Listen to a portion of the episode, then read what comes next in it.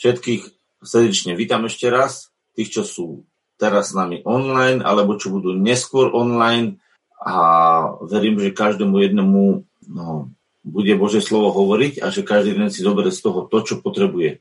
Takže budeme trošku rozprávať s takou témou, čo už sme začali. A ja by som rád otvoril s vami 3. kapitolu listu Galatianom a prečítame si od prvého verša až po 14. A budeme čítať. Len tretiu musíš dať, Janko, tretiu. A tam je napísané takto. O nerozumní Galatiania, kto vás tak umámil, aby ste neboli poslušní pravde, ktorým bol Ježiš Kristus prv napísaný pred očami, ako by medzi vami ukrižovaní. Lebo to by som chcel zvedieť od vás, či zo skutkov zákona, či z ducha ste dostali počutia z viery. Či zo skutkov zákona ste dostali ducha, či z počutia viery. Či ste tak nerozumní, započnú s duchom teraz telom dokonávate? Či ste tak mnoho nadarmo trpeli? Akže aj nadarmo, Nuž teda ten, ktorý vám dáva ducha a činí medzi vami divy. Či to činí zo skutkov zákona a či z počutia viery. Tak ako Abraham uveril Bohu a počútalo sa mu to za spravodlivosť. A teda vedzte, že tí, ktorí sú z viery, sú synmi Abrahamovými. A písmo predvidiať, že Boh z viery ospravedlňuje pohanov, predzvestovalo Abrahamovi. Požehnané budú v tebe všetky národy. A teda tých, ktorí sú z viery, žehná Boh s veriacim Abrahamom lebo všetci, koľko ich je len zo skutkov zákona, sú pod zlorečenstvom. Lebo je napísané, že zlorečený je každý, kto nezotrval všetkom, čo je napísané v knihe zákona, aby to činil. Nože zákonom nebol a nebude nikto ospravedlnený Boha je zrejmé, pretože spravodlivý bude žiť z viery. A zákon nie je z viery, ale vraj človek, ktorý by to všetko učinil, bude tým žiť.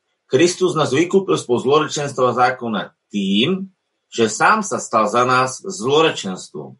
Lebo je napísané, zlorečený každý, kto vysí na dreve, aby na pohanov prešlo v Kristu Ježišovi požehnanie Abrahamovo, aby sme dostali zaslúbenie ducha cez vieru. Tak, tento text je taký dlhší, ale verím, že ten kontext som chcel prečítať preto, aby sme si uvedomili niekoľko vecí. Za prvé, prvá taká vec, ktorú si z toho uvedomujem, ktorú sa chcem s vami podeliť a verím, že vám pomôže, je to, že každý jeden človek, ktorý dobre začal s Bohom, nemusí dobre aj skončiť. Môže e, svoje duchovné vnímanie a svoj život z viery presmerovať do svojich aktivít a zakladať si na aktivitách. Pretože to v tomto prípade to, že zle, e, zle pokračovali a že telom dokonávali, neznamenalo, že začali byť hriešnici, opíjať sa, smilniť, kradnúť, ako si to väčšina predstavuje, že niekto zle končí. To zle končiť v tomto prípade, telom končiť začalo, že začali z milosti, prijali darom všetky druhy požehnania do svojho života, všetky divy, všetky zázraky a zrazu si začali vo svojom srdci namýšľať, že to preto, že oni sú zbožní, to preto, že oni sa obrezávajú, že dodržiavajú sobotu, že dodržujú nejaký sviatok, nejakú ceremoniu. To preto ich Boh používa, to preto Boh koná divy. A práve v tomto kontexte vysvetľuje, tak toto je ten omyl. A verte, že tento omyl je zákernejší, ako keby niekto odpadol od viery a išiel do krčmy piť. Pretože keď niekto odpadne a ide sa do krčmy opiť, alebo pozrieť na nejakú peknú ženu, alebo ja neviem, niečo urobi zle, tak každému je jasné, že ten človek sa pošmykol, niečo nemá vyrovnané. Ale táto vec sa nedá hneď na prvý pohľad vidieť, lebo ten človek je zbožný.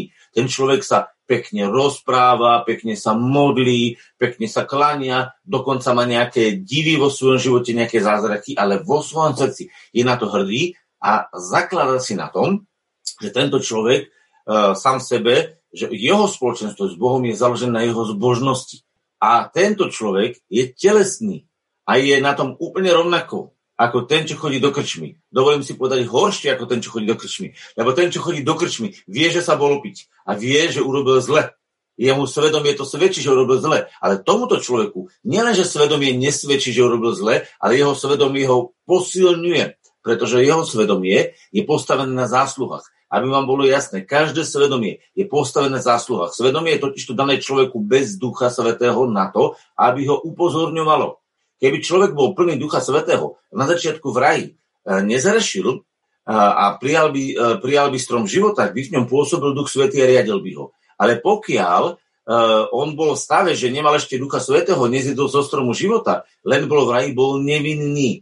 A v tej chvíli rozhodovalo jeho svedomie. Keď zrešil, obvinilo ho jeho svedomie, preto si naviazali fíkové listy, začali vidieť, že sú nahý, začali vidieť, že sú problémy a jeho svedomie ho doviedlo k tomu, že cítil vinu. A viete, ako to viem? No pretože keď e, sa s ním stretol Boh, tak Adam prvé, čo začal robiť, je začal sa vyhovárať na Evu. A Eva sa nemala na koho, tak, tak začalo to s Evou. Eva sa vyhovorala na Adama a Adam sa nemal na koho vyhovorať, lebo bol zodpovedný, tak začal vyhovárať na hada. a had už sa naozaj nemal na koho vyhovorať, lebo on to všetko spískal. Takže veľmi jednoducho povedané, e, človek, ktorý má svedomie, to svedomie sa prejavuje tak, že vy sa začínate vyhovárať alebo obhajovať.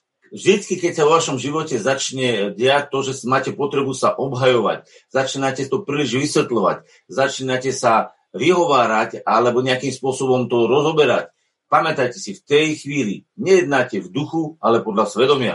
Úplne prirodzené, lebo svedomie toto robí. Toto je naše svedomie. Trafilo nás niečo a chceme to dať na poriadok. Samozrejme, môžeme veci prirodzene vysvetľovať. Dajú sa veci vysvetľovať v duchu. Ale v duchu neznamená, že budete riešiť seba a obhajovať seba. A nepôjde vám o vás, lebo v duchu vždycky ide o Boha.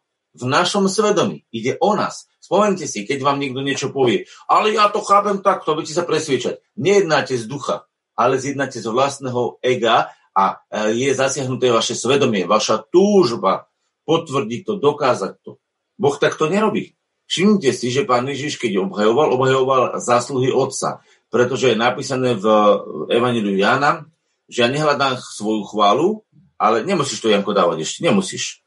Že nehľadám svoju chválu a hľadám chválu toho, ktorý ma poslal, Otcovo. Aby si chcel to predsa len nájsť, tak to 6. kapitole.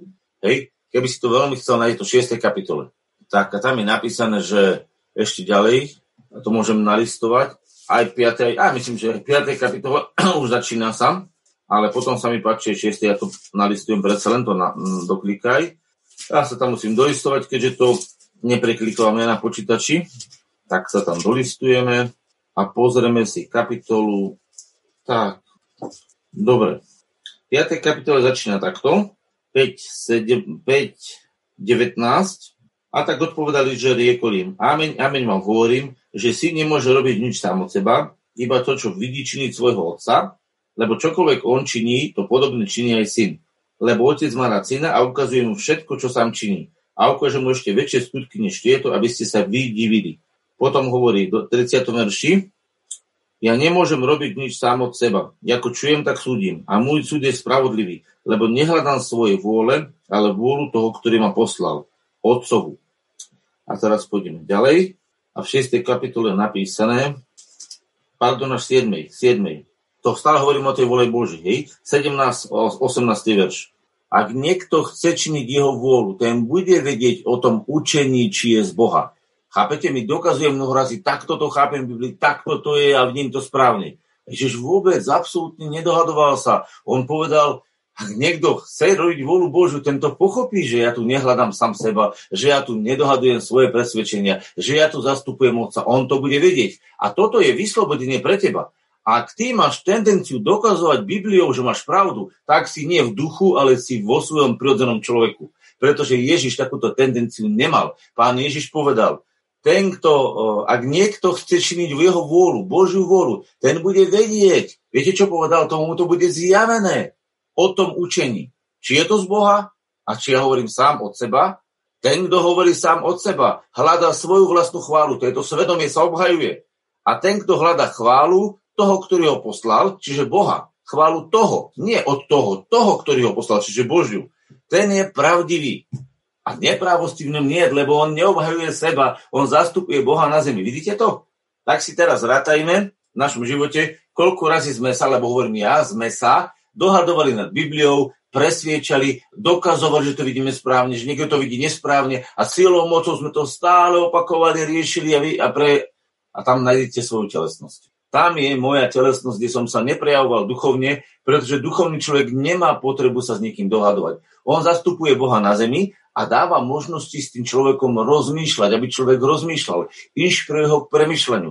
Ale ako náhle dojde k nátlaku a presviečeniu, že ja to vidím správne a nesprávne, už sme prestúpili z ducha do úrovne telesnosti.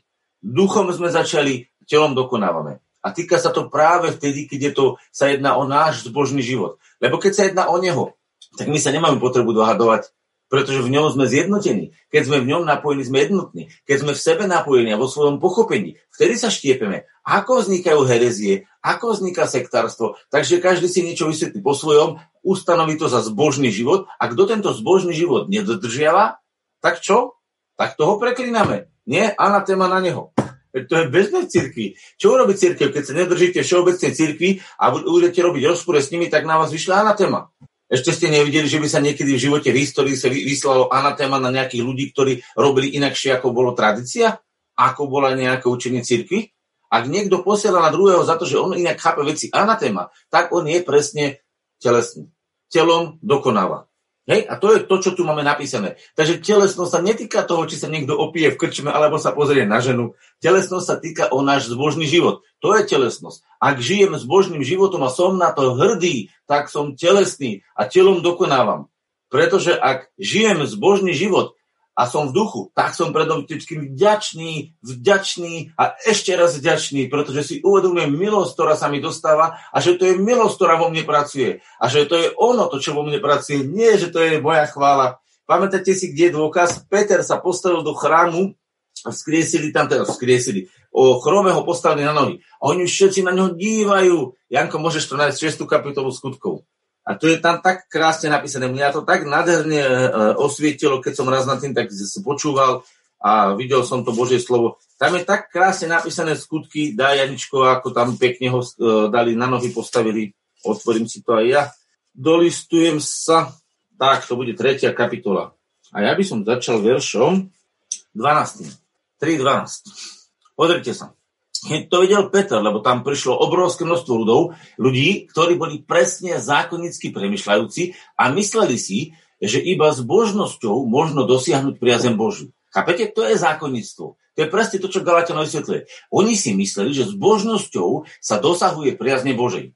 A preto Peter hovorí, a keď to videl Peter, odpovedal ľudu, mužovia Izraeliti, čo sa tomu divíte? Alebo na nás, prečo tak hľadíte ako čo by sme to vlastnou mocou alebo zbožnosťou boli robili, aby tento chodil.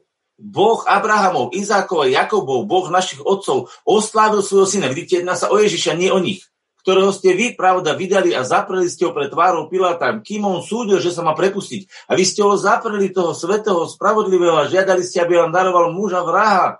A knieža života ste zabili, ktorého Boh kriesil z mŕtvych.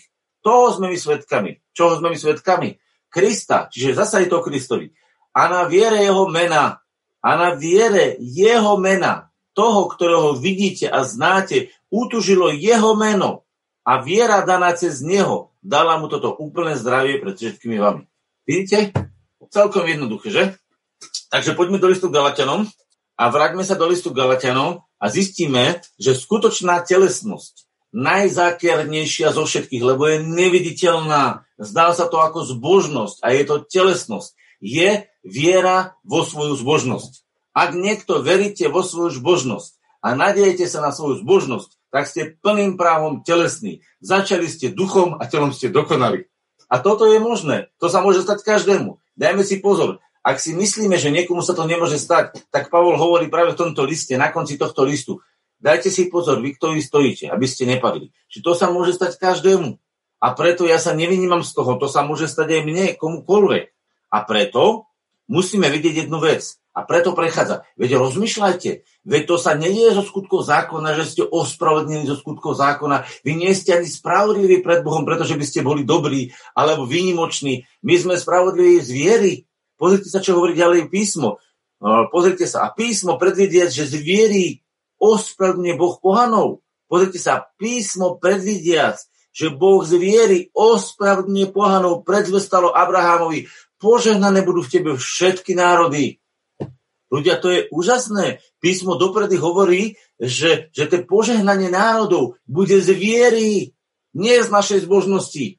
Koho to teší, napíšte do četu plus, pretože to je úžasná vec.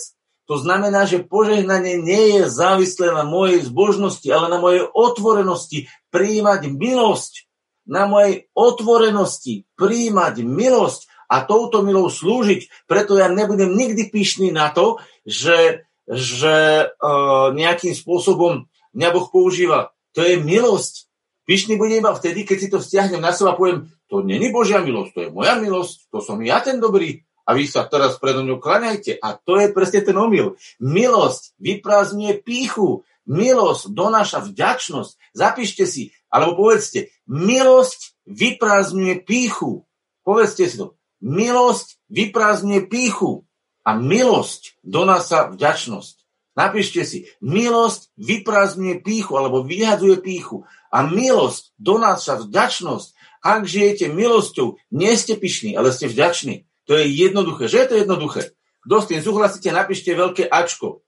Ačko do četu. Hej? Takže ideme ďalej. A prečo sa to stalo? A tak teda tých, ktorí sú zviery. A tak teda tých, ktorí sú zvieri. Žehná Boh s veriacim Abrahamom. A tu vás musím doniesť do ďalšieho úžasného. Viete, čo vymyslelo náboženstvo? Náboženstvo vymyslelo, že napríklad chudoba, to znamená nedostatok potravy, nedostatok oblečenia, nedostatok múdrosti, lebo chudoba je nedostatok toho, čo potrebujem. Ak je niekto chudobný, tak on nemá toho, čo potrebuje. Pochopte to. Nedostatok naplnenia potrieb je chudoba. A ak niekto si v chudobe zaklada, že to je zbožnosť, tak pozrite sa, aký je to fatálny omyl. Pretože písmo tu ukazuje, že e, požehnanie je zbožnosť. Požehnanie je zbožnosť. A Abraham bol požehnaný. Mal množstvo dobytkov, mal množstvo kamarátov, mal množstvo e, nádherných vecí, mal množstvo detí, mal všetko zaopatrené. A tu je napísané, že Boh žehná veriacich s Abrahamom.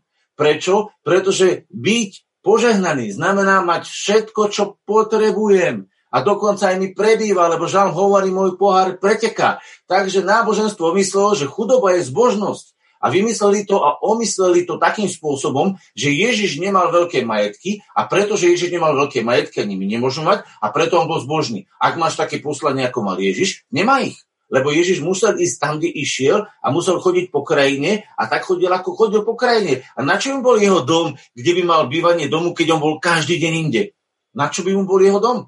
Rozumiete? On mal svoj dom, keď bol, keď bol u Vocka a u maminky, u Marie a u Jozefa. Hej, aj keď jeho otecom bol Boh, ale z ľudského hľadiska Maria bola jeho matka. Mal svoj dom? Mal, ale nebýval tam. Na čo by tam býval, keď 3,5 roka, keď 3,5 roka vlastne chodil po každom dedine meste a spával tam, kde spával. Rozumiete? Keď budete mať takú verejnú službu ako Ježiš, budete chodiť každý týždeň inde. Kľudne si predajte barak, alebo ho dajte do prenajmu, lebo ho nebudete potrebovať. Ale pokiaľ takúto službu nerobíte, tak pravdepodobne budete potrebovať svoj dom, budete pravdepodobne potrebovať v dnešnej dobe nejaké auto, lebo sú cesty trošku inekšie, ako boli začiat pána Ježiša. Vy ste uznáte, že dneska sa po iných cestách jazdí, ako sa chodilo za pána Ježiša a trošku inakšie dopravné prostriedky, lebo dneska nejazdíme na osloch a na koníkoch, ale jazdíme na Škodovkách alebo ja neviem, Peugeotoch, bohatší ľudia na Mercedesoch, alebo ja neviem, na iných autách. Každý jazdí podľa toho, čo môže. Hej? Takže trošku je inakší rozdiel s cestovaním, trošku je inakší rozdiel s bývaním a jednoducho štandardne, ak teda nemáš vyslovene poslanie, že si každý týždeň inde, kde si behaš po celom svete, tak jednoducho e, vtedy nepotrebuješ dom. Ale môžeš ho mať, pretože aj Ježiš sa mohol vrátiť do svojho domu, on ho nepredal. Márín domu ostal, lebo on bol dedičom spolu s tými bratmi toho domu, ktorý mala Mária. Iste chápete, že Mária mala bývanie a mala dom. A viete, kde to máme dokázané? Kde bývaš, sa ho pýtal Filip. On povedal, poď a víc. A on ho zavolal, kde bývaš? Ukázal mu svoj vlastný dom. Niektorí ľudia si myslia, že sú tak zbožní, ako chodia s tými palicami ako putníci, že ani dom vlastný nemajú. A Ježiš má svoj vlastný dom, ale v ňom nebýval. Preto hovorím, keď chceš, môžeš ho predať, môžeš ho prenajať a nebuď na to ale potom pyšný. Pretože Ježiš mal majetok. A to, že nemal u seba nejakých v tej chvíli obrovské hotovosti, mal to, čo vždycky potreboval na všetky veci, ktoré mal zaplatiť. Dokonca mal toľko peňazí, že mohol zaplatiť aj za svojich učeníkov. A keď nedostávalo, povedal nebeský otče. A prišiel Peter a vylovil rybu a v rybe mal striebro. Takže on mal nepretržitú peňaženku. Bral peniaze od, od bohatých ľudí ako Johana, Johana manželka úradníka Herodesovho. Hej? A ďalších ľudí, to čítame v Lukášovom evaneliu, to znamená, jeden, jeden základný blúd, ktorý sa vniesol do cirkvie, že chudoba je zbožnosť, chudoba je prekliatie, a ja by som bol rád, keby dneska Ivonka vrátila to, čo čítala, ktorý to bol verš. Tam dneska presne ten verš čítali. Pamätáte si, čo hovoril na začiatku? Že aké prekliatie je? O chudobe je tam písané. To, tam je písané, že budeš vlastne, ty budeš vlastne chudobný, budeš mať nedostatok zdravia, nedostatok pokoja, nedostatok e, požehnania. Rozumiete? Chudoba je nedostatok požehnania Božieho v živote. Už teraz dochádza, vám to, že chudoba nie je zbožnosť, ale prekliatie? Chudoba nie je zbožnosť, to je prekliatie. A teraz nie som kazateľ prosperity, som kazateľ toho, že v Bohu prospievaš. A nie, že musíš sedieť na zlatom záchode ako niektorí si aj zo zlata vyrobia toaletu. Ivonka niečo chcela povedať. Chcela som len povedať, že to je v 5. Mojžišovej 28. kapitola od 16. verša sú všetky prekliatia, ktoré na seba zobral pán Ježiš. Áno, 28. Janku klikni 28, tam číslo. To Ej, sme čítali na začiatku. Viete, čo je tam napísané? Stojte, zastaňte, aha.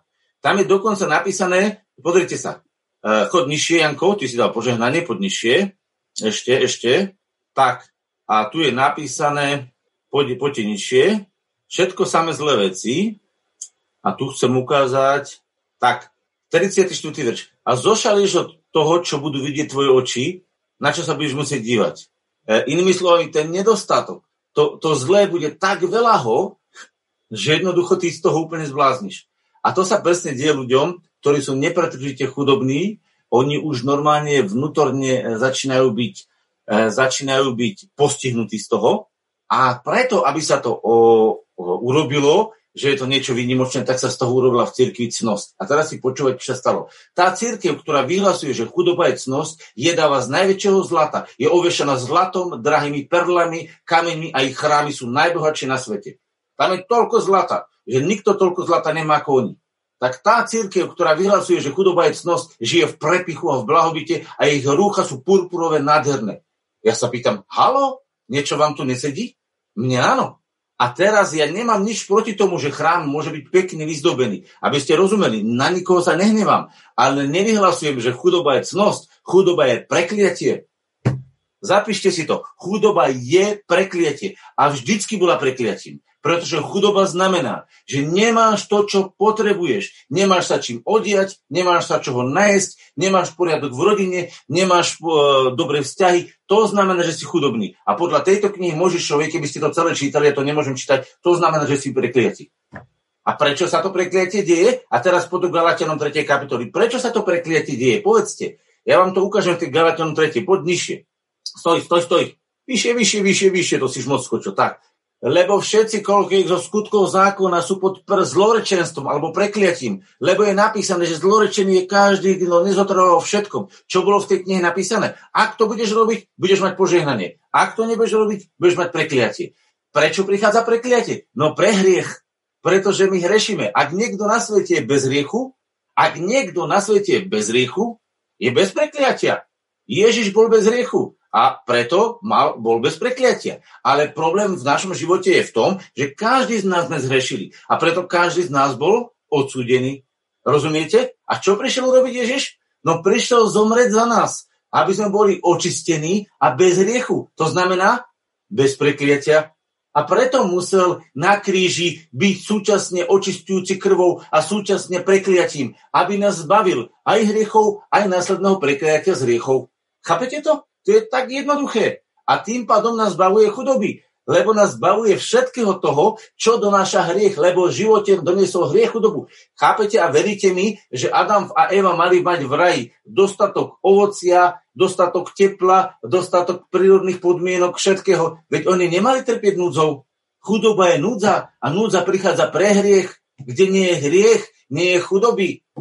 A keď niekedy trpia spravodliví Boží ľudia očistení krvou, a trpia, tak netrpia, pretože Boh im poslal chudobu, ale trpia, pretože bezbožníci robia hriech a ten hriech zabezpečuje ich chudobu. Napríklad ich uväznia do väzenia, hodia ich niekde v Číne alebo ja neviem, v nejakom krajine, kde sú prenasledovaní verejne, lebo takéto sa deje v moslimských krajinách, hodia ich do väzenia a trápia ich tam. Kto robí? Hriech tých bezbožníkov spôsobuje chudobu, čiže utrpenie tým ľuďom, ktorí sú v živote A čo robí Boh? Zabezpečuje ich, za, zaopatruje ich svojou láskou, svojou priazňou. Lebo tak ako hojnie je utrpenia Kristove, rovnako hojnie je utr- e, požehnanie, potešenie v Kristovi. Rozumiete, čo máme zaslúbené? Náš Boh nás zabezpečuje a preto my môžeme právom, prvným právom povedať, že náš Otec sa stará. Lebo ak je niekto nezaopatrený, nemá o seba postarané. Čo to hovorí o rodičovi?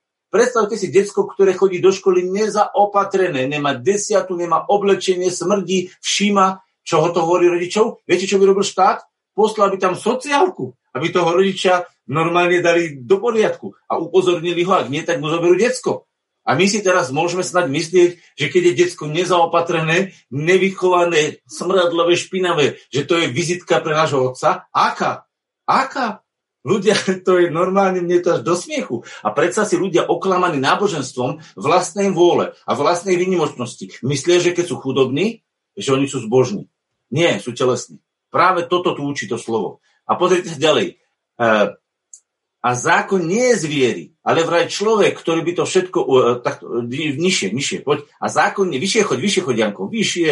A zákon nie je zviery, ale vraj Človek, ktorý všetko učiní, bude tým žiť. To znamená, požehnanosť života v zákone znamená, že dodržuješ prikázania. Ak nedodržuješ prikázania, je na tebe chudoba, je na tebe katastrofa. Ak dodržuješ, máš sa dobre.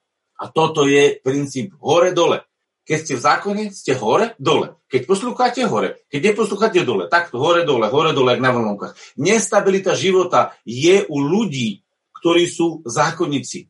Stabilita života je u tých, ktorí sú konštantne, nepretržite ponorené milosti. Či ráno, či večer. Nezáleží, či vonku prší. Keď vonku prší, hovoria, chvála ti Bože, Bože za požehnanie dažďa, ktorý zavlažuje zem. Keď tie si slnko povedia, chvála ti Bože za modrú oblohu. Keď je zatiahnuté, hovoria ti, chvála ti Bože za chládok. Keď je slnko, chvála ti Bože za to, že sa môžeme opalovať. Rozumiete? Vždycky sú vďační, lebo milosť spôsobuje vždycky vďačnosť. Ak v našom živote vychádza nevzďačnosť, tak nevzďačnosť vychádza z toho, že máme nedostatok. To je prirodzené. Keď máš nedostatok, človek má tendenciu byť nevďačný. Ale človek v milosti vie, že túto tento nedostatok mu nespôsobil jeho otec a preto chváli Boha aj v nedostatku a vynišuje Boha nad tým, že Boh to prekoná a zabezpečí dostatok. Ak máš problém zdravotný, vyhlasuješ uzdravenie. Ak máš problém finančný, vyhlasuješ financie. Ak máš problém v nedostatku múdrosti, zvolávaš a vyhlasuješ múdrosť. A všetko to, čo vyhlasuješ na Bohu, sa ti deje, pretože slovo viery v tvojom živote uvádza Božie slovo v aktivitu. Boha v aktivitu. Naša viera uznáva a dáva Duchu Svetému priestor. A teraz sa dívajte, 14. verš. Aby na pohanov prešlo v Kristu Ježišovi požehnanie Abrahamov. Ak bol požehnaný Abraham? V každej oblasti. Bol ako knieža Bože na zemi.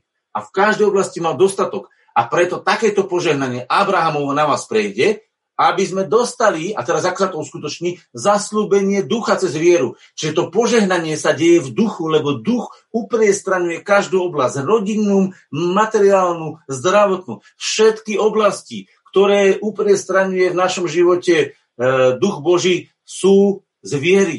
Aby sme cez vieru dostali toho prislúbeného ducha, ktorom všetko je.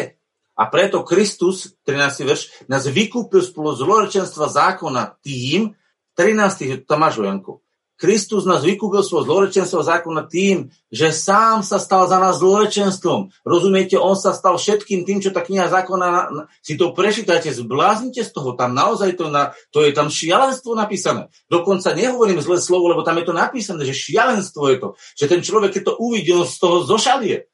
Zblázni, prepne mu v rozume. Rozumiete? To je tak strašné. A týmto sa stal Ježiš, lebo vysel na dreve.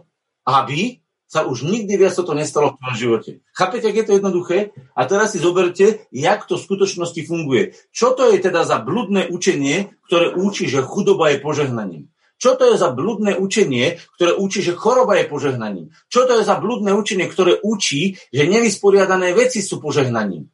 Že sa z toho niečo naučím. A áno, my si môžeme z každej zlej veci zobrať Božie požehnanie, ale nie preto, že tá vec je požehnaním, ale preto, že požehnaný býva v tebe a pretože duch Boží dokáže tú zlú vec otočiť na tvoje dobré. A preto, keď si ty v duchu, tak žiadna zlá vec teba nezničí z požehnania, lebo duch Boží všetko zlé, milujúcim Boha spolu pôsobením jeho moci obracia na dobre. Teraz som voľne parafrazoval uh, list Rímanom 8. kapitolu, myslím, že 23. alebo 29.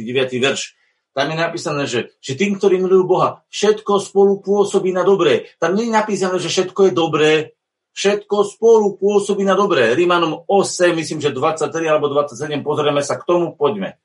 Tak, 20, e, ešte vyššie, ešte vyššie, ešte vyššie. Šup, šup, šup. A tak, 28, áno. A vieme, že tým, ktorí milujú Boha, všetko spolu pôsobí na dobré. Rozumiete? To není, že by všetko bolo dobré, to je to, že keď duch je v tebe, keď požehnanie Abrahamovho je v tebe, lebo požehnanie Abrahamovo je cez ducha v tebe, tak v tej chvíli čokoľvek sa ti deje, Boh v tom aj tak vyhrá. Prečo by si nemal byť vďačný v každej veci? A preto je písme napísané a buďte vďační a vo všetkom ďakujte. Pozor, nie za všetko ďakujte, vo všetkom ďakujte. Prečo vo všetkom ďakujte? Pretože Boh v tom spôsobí zázrak. To neznamená, že mám za všetko, lebo ak sú Brazílii prostitútky, ktoré sú zneužívané, ja nemôžem povedať, chvála Bohu, že ich znasilňujú. Však to by som bol úplný blázon. Ja môžem povedať, chvála ti Kriste, že ty si zaniesol vykúpenie a že zmeníš situáciu. Boh spôsobí zmenu situácie. Ja nemôžem ďakovať za zlú vec. Ja môžem ďakovať v zlej veci, že Boh ju otočí na dobre svojou schopnosťou. Tak ako hodili Daniela do pece ohnivej, tak tam to bolo dobre. Chcete povedať, že keď spálil oheň z pece tých údatných mužov a zhoreli, zomreli, pec, ten oheň ich uškvarili jak škvarky. Že to bolo dobre, že zomreli ľudia. Nič na tom nebolo dobre. A to, že Daniel hodili do pece, ani na tom nebolo nič dobre. Ale to, že prišiel Boží syn a postavil sa s nimi do prostred pece a že chodili po peci, tak to bola Božia sláva. V tom zlom Boh spôsobil dobre. A vyšli von a ani zápach dymu na nich nebol. A vtedy vtedy Nabuchodonozor klakol a vyznal Bohu slavu a povedal, váš Boh je v skutočnosti Bohom. A toto je to, čo je to, že Boh otača zlé situácie na dobre. A takýchto príbehov sme mohli rozprávať stovky. A toto je to, čo Boh v našom živote chce. Aby sme porozumeli, čo to znamená byť požehnaný v Kristu Ježišovi. Požehnaním Abrahamovým cez Ducha Svetého prostredníctvom viery. Napíšte do četu, alebo každý si povedzte, som požehnaný cez Ducha Svetého prostredníctvom viery. Som požehnaný cez Ducha Svetého prostredníctvom viery. To je 14. verš, ktorý tam máme. Preložený do takej inakšej reči. Chápete? A o tom toto je. A preto ja milujem, keď môžem si uvedomovať veľkosť Ježišovho utrpenia, nie preto, že by ma Ježišovo utrpenie tešilo, ale preto, že v tom vidím hĺbku lásky, lebo hĺbka utrpenia rovná sa hĺbke lásky. Viete, my dokážeme ľuďom pomáhať ale hĺbka utrpenia, hĺbka toho, koľko sme schopní strácať, znamená hĺbku toho, ako veľmi milujeme. Ako veľmi milujeme. Koľko je mama schopná pretrpieť porodných bolesti, aby sa detsko narodilo? Koľko je schopný ten človek vytrpieť, aby ten človek bol požehnaný? To je hĺbka lásky. A tu si zastante, ako hlboko išiel pán Ježiš do prekliatia, aké všetky veci zniesol, aby si sa ty a ja narodil. Už rozumieš, prečo sa ťa on nevzdá? On sa nevzdáva ľudí. Ľudia sa vzdávajú jeho, ale Ježiš sa nikdy nevzdáva žiadneho človeka. Ježiš nechce ani, aby jeden človek zahynul. Jediný, kto sa vzdáva Ježiša, sú ľudia. A to preto, že sú oklamaní. Ale keby ľudia videli hĺbku jeho lásky v jeho utrpení, preto sa káže kríž Kristov. Čo si myslíte, že Boh je nejaký terorista? Však káže sa kríž Kristov jeho utrpenie preto, aby videli ľudia hĺbku jeho lásky k ním. A nie to, že Boh potreboval trápiť svojho syna Boh nemá záľubu v tom, že sa niekoho musí zabíjať a, a vyžíva sa v tom.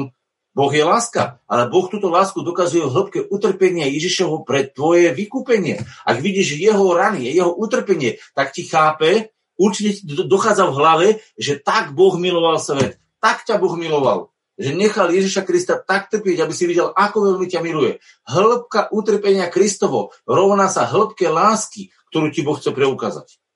Amen?